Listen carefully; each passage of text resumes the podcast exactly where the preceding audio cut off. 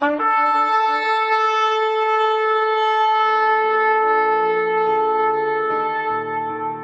拜是本分，敬拜是机会，敬拜是恩典，敬拜是与神共享天伦。齐来敬拜。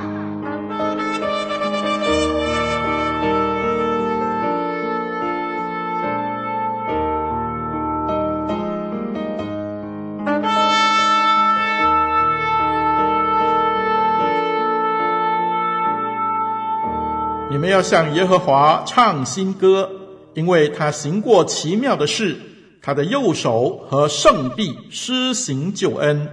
耶和华发明了他的救恩，在列邦人眼前显出公义，纪念他向以色列家所发的慈爱，所凭的信实。地的四极都看见我们神的救恩，全地都要向耶和华欢乐，要发起大声。欢呼歌颂，要用琴歌颂耶和华，用琴和诗歌的声音歌颂他，用号和角声在大君王耶和华面前欢呼。愿海和其中所充满的澎湃，世界和住在其间的也要发声。愿大水拍手，愿诸山在耶和华面前一同欢呼，因为他来要审判遍地。他要按公义审判世界，按公正审判万民。让我们齐声歌唱，敬拜永生上帝。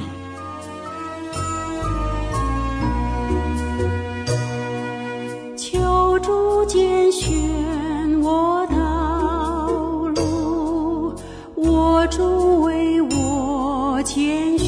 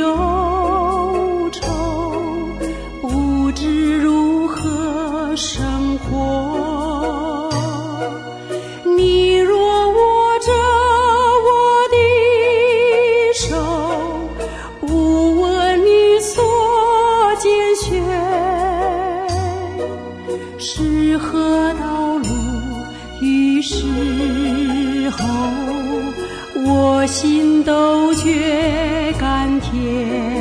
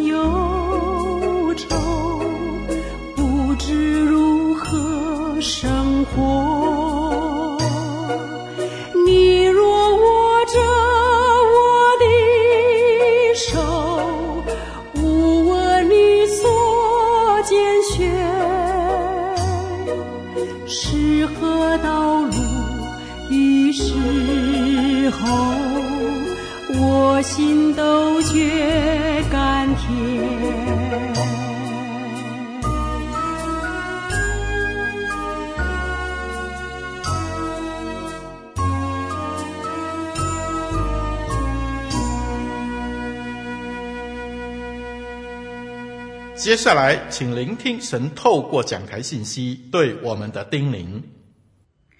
亲爱的弟兄姐妹，平安！很开心再次与大家空中相见。透过网络媒体，让我们拥有更多的资源去认识我们的上帝。我们一起来祷告：主啊，求你将圣经中的真理赐给我们，告诉我们当走的路，让我们的信心不至于软弱，让我们的脚步不至于疲乏。也求主将圣灵来充满我们，让我们在你的话语中蒙受你丰盛的恩典。奉主耶稣的名求，阿门。今天想要跟大家一起分享的是有希望的喜乐人生。有希望的喜乐人生，经文出处在腓利比书第一章十二到二十六节。腓利比书一章十二到二十六节。弟兄们，我要你们知道，我所遭遇的事，反而是使福音更兴旺，以致运营全军和其余的人都知道我是为基督的缘故受捆锁的。而且那在主里的弟兄，多半都因我受的捆锁而笃信不疑，越发放胆，无所惧怕的传道。有些人传基督是出于嫉妒纷争，有些人是出于好意，后者是出于爱心，知道我奉差遣是为福音辩护的；前者传基督是出于自私，动机不纯，企图要增加我捆锁的苦楚。这又何妨呢？或是假意，或是真心。无论如何，只要基督被传开了，为此我就欢喜。我还要欢喜，因为我知道这是借着你们的祈祷和耶稣基督的灵的帮助，终必使我得到释放。这就是我所切慕、所盼望的。没有一事能使我羞愧，反倒凡事坦然无惧。无论是生是死，总要让基督在我身上照常显大。因为我活着就是基督，死了就有益处。但是我在肉身活着，若能有工作的成果，我就不知道该挑选什么。我处在两难之间，我情愿离世与基督同在，因为这是好的无比的。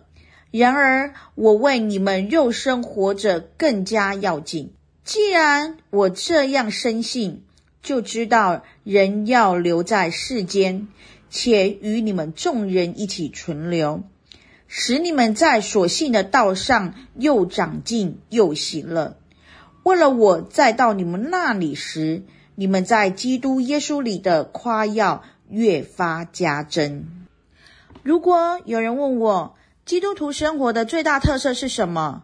毫无疑问的，我会告诉他，是一种充满希望的人生，懂得以信心去突破逆境，克服艰难的人。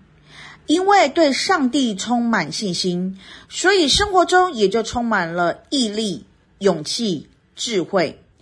其实，信心是人类在日常生活中的支柱，因为有信心，才能信任人，生活才会有次序，社会才会有所进步。在内心的心灵世界，如果人想活得更进步、更快乐、更成熟，是因为他对上帝充满信心，所以会活得扎实、果敢、进取。你活得是否真正的充实，是在于你对上帝是否有真正的信心而决定。对保罗而言，虽然他被关在监牢，可是却能够将监牢的空间转化成教堂，传扬福音，将监狱转化成天堂。充满了朝气喜乐，这是因为对上帝全能的信心产生了希望，而在这种希望中，他获得了一种环境不能左右的喜乐。有些基督徒会说：“我靠信心，所以喜乐。”其实这是错误的，因为信心不足以靠，而是要靠上帝。信心只是工具。上帝才是蒙福的根源，也是希望的根源。在腓利比书一章十二到二十六节的经文中，我们看到了保罗对上帝的信靠所产生的希望。今天，我们来从这一段经文来探讨使我们人生得救生活的秘诀。第一，改造环境的毅力，让艰难成为机会。保罗说：“弟兄们，我要你们知道，我所遭遇的事，反而使福音更兴旺，以致御营全军和其余的人都知道我是为基督的缘故受捆锁的。”在保罗身上，我们发现他是一个不被环境辖制的人。相反的，他竟然能够运用监狱来成为讲台。连兵丁对于福音也受到了感召、追求。我们知道保罗所处的环境比以前更加的恶劣，身在监牢里，被人看为是不幸运的、是倒霉的环境，他却使福音更加兴旺。请问各位弟兄姐妹，你们会埋怨自己目前的环境艰难吗？常常为自己的不顺利、不顺遂而懊悔吗？为什么我们不学习保罗，让艰难成为机会？一个基督徒不是求上帝给我们快乐且成功的环境，而是求上帝赐给我们智慧，让我们可以改变那不顺遂、不愉快的环境，转变成为快乐的环境。让逆境迈向成熟的起点，这是一个有信仰的人应该要享受的福分。阿们吗？在这世上有四种人：第一种人是创造机会；第二种人等待机会；第三种人把握机会；第四种人错失机会。创造机会的人，他就像是文学家，把文章写好。创造成名的机会，农夫改良品种，创造丰收的机会。有的人运用晴天，做完该做的事，免得失去晴天的机会。有的人趁着年轻，努力奋发，储蓄养老的本钱，让自己多一些安养老年的机会。科学家不但为自己创造机会。也为人类创造机会，教育家先知先觉，给予大众教育，增加前途发展的机会。那什么是等待机会的人呢？我来说一个故事。巴纳斯是一个农民的孩子，虽然他小时候天天在田里打交道，但是有一天，巴纳斯从报纸上看到了发明家爱迪生的故事以后，萌生了要成为爱迪生的合伙人的梦想。他要把爱迪生的发明成果推广到全世界。他告别了家人，爬上一辆通往新泽西州的火车货舱。当爱迪生第一次见到巴纳斯时，巴纳斯是一个衣着破破烂烂、满身满脸的污垢的流浪汉，但他却坚决要成为爱迪生的合伙人，代理爱迪生所有的产品。爱迪生当然不能随便答应他，但他在巴纳斯的神情那里面看到一种不达目的绝不罢休的信念。爱迪生决定给巴纳斯实现自己梦想的机会，于是把一份薪资很低的打杂工作给了他。巴纳斯虽然只有相当于小学毕业的文化水准，但他自从走进了爱迪生的公司之后，读书和学习的热情倍增。他不奢求、奢望成为爱迪生那样伟大的发明家，但他却渴望能够熟悉和理解爱迪生他的发明跟创造。他还不断的学习和揣摩着有关于销售方面的知识。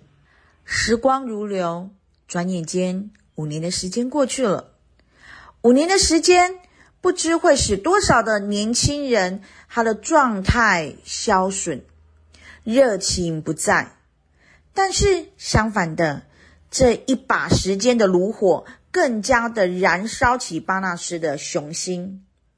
他总是以爱迪生为榜样，不断的激励自己。爱迪生为发明制造出实用的电灯，尽管失败了一万次，仍然不放弃，直到梦想成真。那我有什么理由不坚持自己的信念呢？要知道，成功只会降临到那些自己觉得会成功并且锲而不舍的人身上。经过了艰辛的努力，爱迪生发明了留声机。可是，对于这一台看起来又笨又愚蠢的新机器，竟然没有一个业务员对他感兴趣。没有人愿意花一大把钱来买这个丑陋的东西。然而，巴纳斯却敏锐地发现了留声机存在的价值。他再次毛遂自荐到爱迪生的面前，要求推销他的这一个发明创造。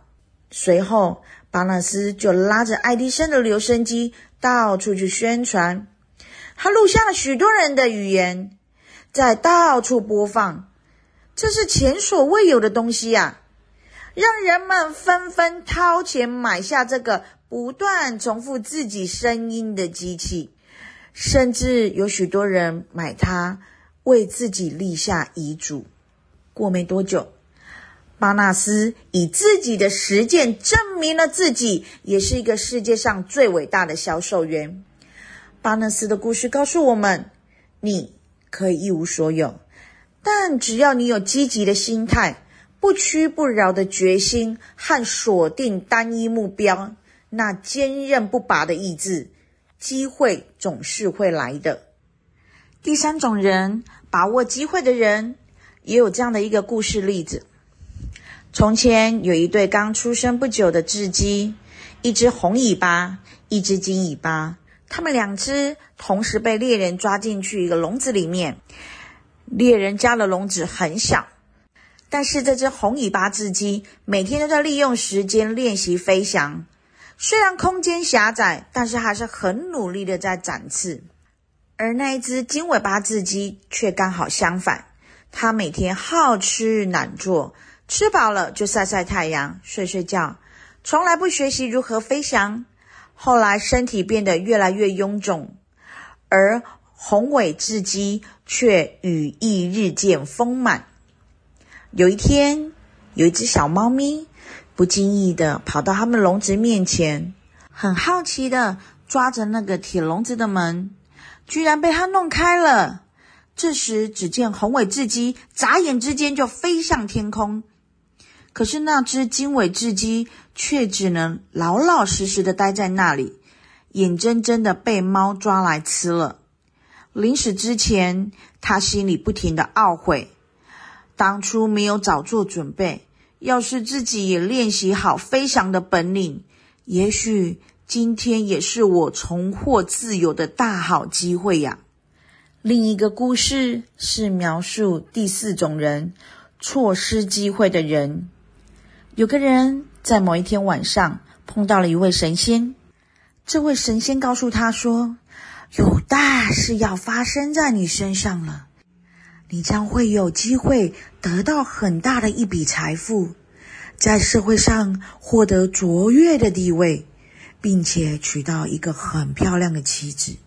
结果，这个人终其一生都在等待这个承诺，但什么事也都没发生。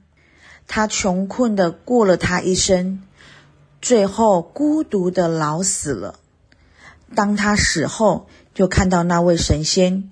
他对神仙说：“你说过要给我财富、很高的社会地位和漂亮的妻子，我等了一辈子，却什么都没有。”神仙却回答他说：“我没说过那种话，我只承诺过要给你机会得到财富、一个受人尊重的社会地位和一个漂亮的妻子。”可是你让这些机会从你的身边溜走了。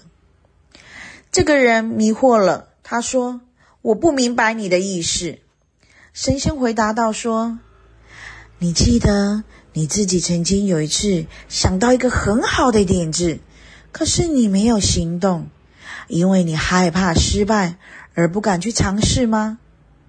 这个人点点头。神仙继续说道。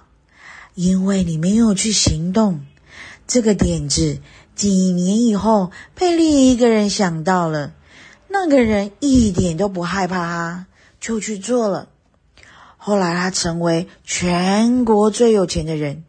还有，你应该还记得，有一次发生了大地震，城里大半的房子都毁了，好几千人都被困在倒塌的房子里。你有机会去帮忙拯救那些存活下来的人，可是你怕小偷会趁你不在家的时候到你家里去打劫东西。你以这个作为借口，故意去忽视那些需要你帮助的人，而只是守着你自己的房子，是吗？这个人不好意思的点点头。神仙又说。那是你拯救几百个人的好机会，而且那个机会使你在城里可以得到多大的尊荣和荣耀啊！还有，神仙继续说：“你记不记得有一个头发乌黑的漂亮女子？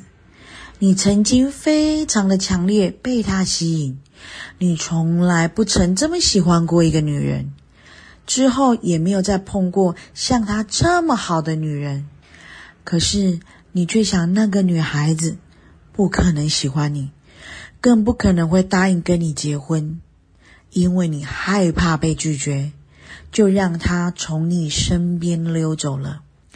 这个人又点点头，这次他流下了眼泪。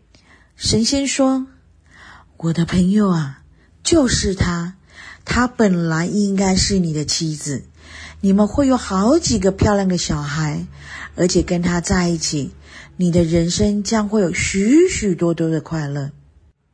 你是属于哪一种人呢？有人会坐着埋怨自己怀才不遇、缺乏机会，只会说：“如果我的机会好一点，我就……”其实基督徒。一个真正有信仰而快乐的人，不是如果我机会好一点，点点点，而是思考如何利用现实的机会使自己更好，不是消极的如果，而是积极的如何。亲爱的弟兄姐妹，你们对上帝若有信心，你们就会有希望，是能够扭转环境的人。而且，一个有希望的人也会是一个快乐的成功者。第二，容纳他人的见识，活在进步的快乐中。一个人对于上帝充满信心，是一个真正快乐的人。他必然对于人充满了爱心，一个懂得爱人，也享受被爱的人。一个真正成熟的人，懂得欣赏，并且同享他人的成就。这一种人必然能够活在进步的快乐中。保罗说道：“有些人传基督是出于嫉妒纷争，有些人是出于好意，后者出于爱心，知道我奉差遣是为福音辩护的；前者传基督是出于自私，动机不纯，企图要增加我捆锁的苦楚。这又何妨呢？或是假意，或是真心，无论如何，只要基督被传开了，为此我就欢喜。”我还要欢喜。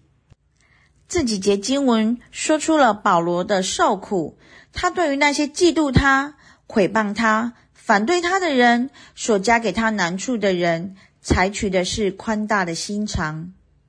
在这件事上，我们可以学会忍耐的功课。如果我做对了，但却遭受批评的待遇，在这个时候，如果肯忍耐，这种忍耐。才有价值可言。荒漠甘泉有一段话说：“当你想据理以争、破口大骂时，却可以为主的缘故而沉默待祷，并以温和的语调去面对他时，你就是圣徒了。”另一方面，我们要学会观察、欣赏别人，不可轻易发怒、猜忌。是人与人相处和谐最大的致命伤，毁了自己也毁了别人。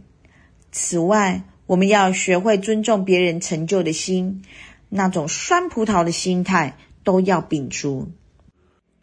一个懂得欣赏、赞美别人成就的人，必然不知不觉的进步；宽恕、容忍别人之过失的，也必然成为自我反省、砥砺品格的好机会。他懂得不固执己见，也不固步自封。开放的心使他获得友情，使自己获得快乐。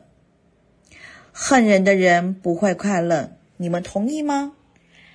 纵然别人可以反对我们，但是上帝帮助我们，有谁可以抵挡呢？一个对上帝有信心的人，不容易受别人操纵情绪。因为他懂得包容、学习、更新。第三，实践信心的决心。真理是我们生活的指标。一个对上帝有信心的人，必然遵守上帝的律法诫命。一个心中洁净无瑕的人，才是一个快乐的人。亲爱的弟兄姐妹，信主多年的我们，有多少事件是我们很想做？很想说，但是因为基督的缘故而不去做、不去说呢？又有多少事件是我们极度不想做、也不想说，但是因为基督的缘故而愿意去做、去说呢？简单的说，信仰对我们一生的抉择影响有多少呢？能为基督有所为、有所不为吗？或者只是以自己的兴趣、观点、心情来决定自己的有所为、有所不为呢？保罗说：“我活着就是基督。”这意思是说，我活着就是基督的代表，是基督的样式，是不断的为基督和表彰基督的。这是我们的信仰生活之原则。可惜的是，有些人虽然已经在灵里重生得救。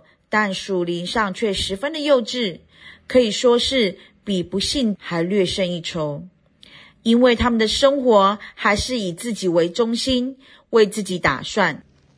亲爱的弟兄姐妹们，你们的信仰在生活中有什么地位呢？有一篇文章将信徒分为三种类型，第一种类型是礼拜型的基督徒，只有来做礼拜，离开教堂后，可以完全成为另一种人，认为信仰如同娱乐，是生活的一部分。我倒是觉得比较像是俱乐部型的基督徒。第二种型是宗教型的基督徒，信仰是生活中重要的一部分，也懂得信仰会影响其他。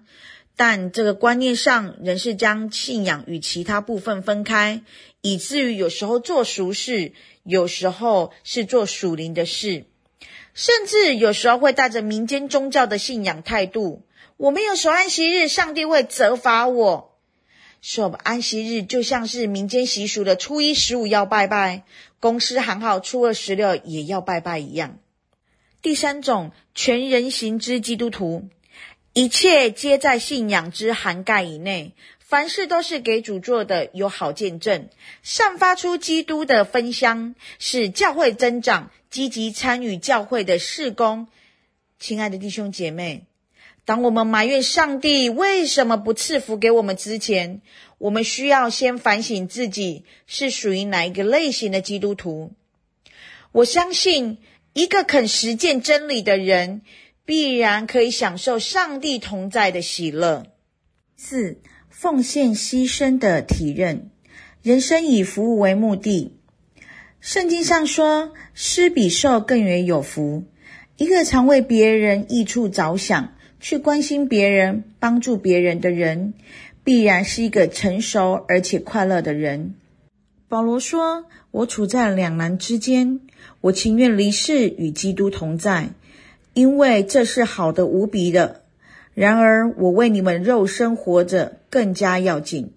既然我这样深信，就知道乃要留在世间，且与你们众人一起存留，使你们在所信的道上又长进又喜乐。保罗常以自己对人有益、给人快乐、长进而自勉。我们的存在使别人得到帮助吗？耶稣说：“你们是世上的光，世上的盐。”基督徒的人生是一种牺牲自己、贡献别人的人生。人生以服务为目的，该是基督徒积极肯定的信仰生活。如果有一天我们消失了，有可能是调职、搬迁，或是回天家了，别人会觉得惋惜吗？别人会怀念我们吗？我们真能对别人有所贡献吗？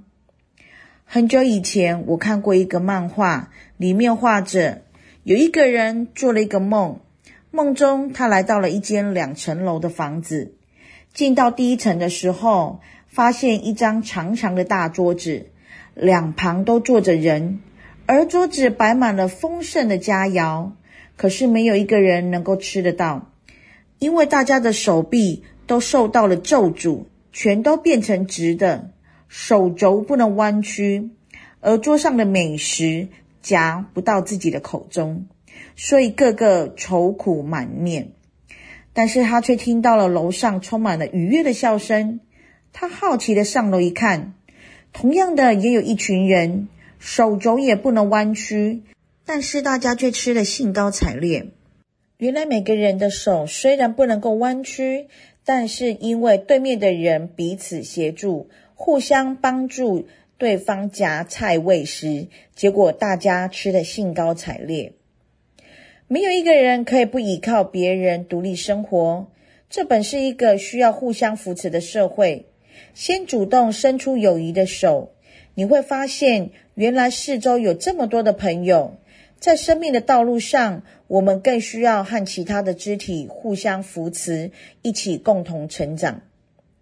短短的一则故事，却隐藏着无穷的真理。信仰教导我们，不只是一些道理，更是懂得去分享、去影响所接触的人。做一个对他人有所贡献的人，必然是一个快乐的人。亲爱的弟兄姐妹，一个人只要对上帝有信心，就是一个充满希望的人，他必能改造环境，获得成功的喜乐，容纳别人，也能够获得别人的爱。他能实践信仰，服务他人，获得上帝同在的喜乐。希望使人突破环境、突破自己，而获得更新成长。最后以一个故事来做结束：一个刚做好的时钟被主人挂在墙上，旁边许多老钟不断地在工作。年轻的新钟请教左边的老钟说：“我该做什么？”左边的老钟骄傲地说：“要学我一年摆动三千三百万次。”年轻的钟一听到，差点晕倒了。他说：“天哪，哪有可能一年摆动那么多次？”但是左边的老钟安慰他说：“年轻人，不要听他胡说，你只要一秒摆动一次就好。”年轻的钟果然学他，一秒摆动一次。一年下来，算算他一共摆动了三千三百万次。耶稣说：“所以不要为明天忧虑。”因为明天自有明天的忧虑，一天的难处一天当当就够。以信心天天倚靠上帝，去享受人生的每一天，我们必然能够获得希望的人生。愿我们大家持守对上帝的信心与希望，必然能获得喜乐的人生。我们一同来祷告。亲爱的上帝，感谢你在我们生命中行过的工作，你的美善和祝福总是与我们同在。即使在困难的时刻，我们仍然可以看见前方的盼望。每次想到神你的良善，我们的心里就充满感谢。让我们的眼光始终注目在你身上，用你的平安充满我们。我们献上我们的感谢，你配得我们永远的赞美。阿门。求你为我来拣选，健康或是疾病，或是笑容或眼泪，美名或是恶名，不论是情大或小。见血我是不要，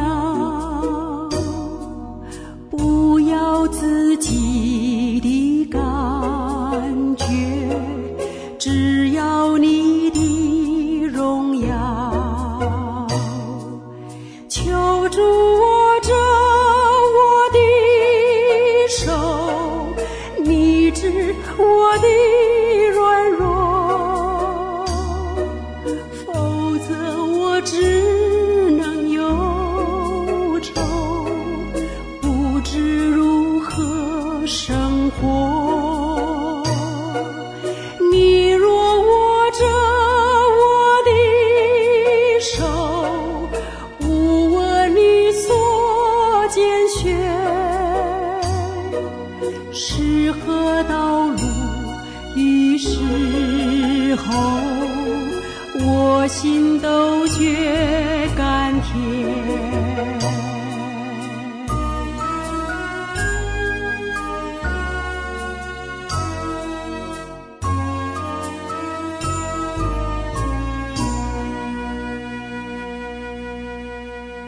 活水之声与您一起线上的敬拜，在此暂告一个段落。我们将在每个星期天与你一同敬拜神。欢迎锁定我们的网址。上帝祝福你。